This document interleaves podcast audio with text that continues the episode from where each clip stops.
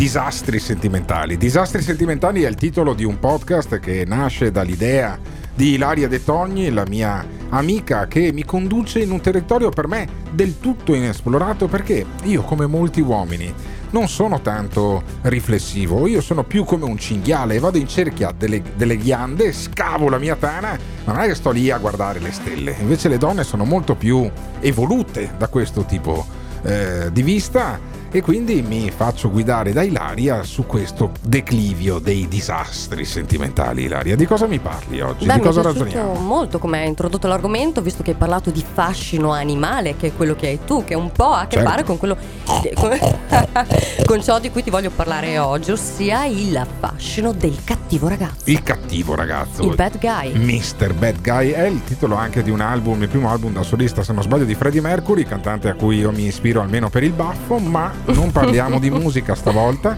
ma parliamo dei cattivi ragazzi. Ma Esatto. esistono i cattivi ragazzi? Io non lo so se esistono i cattivi ragazzi che vengono considerati tali, che magari in realtà sono soltanto delle persone che hanno semplicemente un atteggiamento un po' brutale, un po' scostante, un Eh, po'. ma è un atteggiamento appunto, Ma è un tipo si di atteggiano, no? non è che lo sono dentro, semplicemente hanno capito che magari fare un po' lo scostante, esserci in maniera brutale e poi sparire eh, delle mm, bestie oppure mm, Sì, quella sorta di carisma animale proprio. però cioè anche lato- teneri a letto e poi fuori dal letto nessuna pietà, come diceva poi anche la canzone, può funzionare, ma è un atteggiamento o è proprio una cosa naturale di alcuni uomini? È un atteggiamento nelle ipotesi più fortunate. Purtroppo ci sono ipotesi meno fortunate in cui abbiamo a che fare veramente con un cattivo ragazzo. Infatti, oggi volevo parlarti di un caso estremo. Richard Ramirez, il serial killer che alla fine degli anni 70 ha terrorizzato Los Angeles. Era Vabbè, un no, ragazzo però piano, molto bello. Eh, però il serial killer è uno che poi le, la- le persone le ammazza, non è che ti fa piangere, ti manda al cimitero. E infatti Ecco. stiamo parlando di un vero cattivo ragazzo Ah. in questo caso, solo che la cosa strana, Sì. Alberto, e di questo volevo parlarti, Ah. è che questo killer spietatissimo che uccideva senza pietà, Sì? durante il processo aveva il tribunale invaso dalle groupies. Come le groupies? Le groupies, come Cioè se quelle che seguono i rockstar. concerti. Esatto, c'erano donne che erano follemente innamorate di lui. Ma come si fa a innamorarsi di un serial killer? È quello che mi chiedo anch'io. Queste donne mandavano continue lettere appassionate d'amore, poesie e foto in cui erano nude, tanto che Richard Ramirez a un certo punto si è Prima di addirittura sposato. prima di Instagram, prima di Facebook, prima di Tinder, prima di qualsiasi altro social network. C'erano C'era le groupies. Christian Ramirez e queste che Richard. mandavano le foto. Richard. Richard Ramirez. E queste che mandavano le foto. Mandavano foto e lettere d'amore appassionate. Ma come si fa? Ma perché? Ma cos- cos'è che scatta nella testa di un serial killer? È perché è un delinquente. Ma di, di una donna che corteggia un serial killer? Di una donna che corteggia un uomo che potrebbe anche farle Che male? potrebbe anche farle male. Magari il, il segreto è questo, no? È il, il gusto del pericolo, il fascino del proibito. Non a caso, se ci pensi, ci sono anche tanti fenomeni letterari che giocano su questo tipo di archetipo. Da 50 sfumature di grigio, in cui lui è un, un- un- un sadico, a Twilight, in cui lui è un vampiro pericolosissimo. Quindi, forse nell'immaginario collettivo femminile, un po' il cattivo ragazzo tende a piacere sempre tanto, proprio perché Cioè c'è il dici, rischio. non è solo un topos letterario, è una trasposizione in letteratura di, un, eh, di una dinamica che esiste nella nostra società. Ci A sono delle donne che vogliono soffrire, avere l'uomo scostante, l'uomo che è pericoloso, magari l'uomo che rischia anche di tirarti un ceffone. No, non necessariamente soffrire. Ah, Credo che alla base di questo comportamento ci sia l'inconscio desiderio femminile di redimere.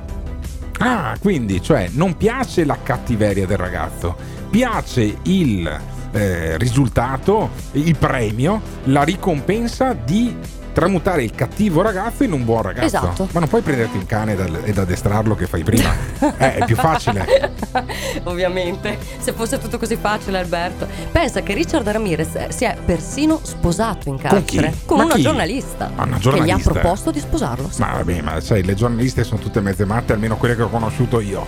Però sposarsi con un serial killer la trovo una cosa incredibile. Però questa vicenda che tu ci hai narrato ci dà in qualche maniera una, eh, una morale. E la morale è che non affascina la cattiveria, ma quanto la necessità della donna di migliorare l'uomo. Bravissimo. Ma voi non avete capito una cosa fondamentale? L'uomo è come una squadra di calcio, la donna è come l'allenatore. L'allenatore al massimo può mantenere le cose come sono, ma qualsiasi cosa metti in campo peggiori solo il potenziale degli individui singoli. Dovete lasciarci stare, dovete darci da mangiare il pallone, portarci fuori ogni tanto e non rompere le balle. Io trovo una cosa semplice perché uno vuole cambiarmi. Se vuoi cambiarmi, cambia fidanzato. Più no? che altro è estremamente pericoloso, Alberto. Quindi io vorrei dire a tutte le donne che se veramente hanno a che fare con un cattivo, cattivissimo ragazzo, che lasciano perdere. È praticamente impossibile riuscire a cambiare qualcuno che magari ha una punta di sadismo connaturale. E allora perché si, si, prova comunque, pur sapendo che è impossibile, te lo dice la mamma, te lo dice la zia, te lo dice la, la sindrome della eh? croce rossina, la sindrome della salvatrice. Eh, la sindrome è della abbastanza comune. E come, e come Vogliamo si... salvarvi a tutti i costi. E come si riconosce la croce rossina? È vestita di bianco? Ha la croce rossa in testa? Un po' come Candy Candy? Cioè Magari cioè... fosse facile riconoscere la croce rossina che è in noi. In realtà i campanelli d'allarme credo siano semplicemente quando una persona continua a farci male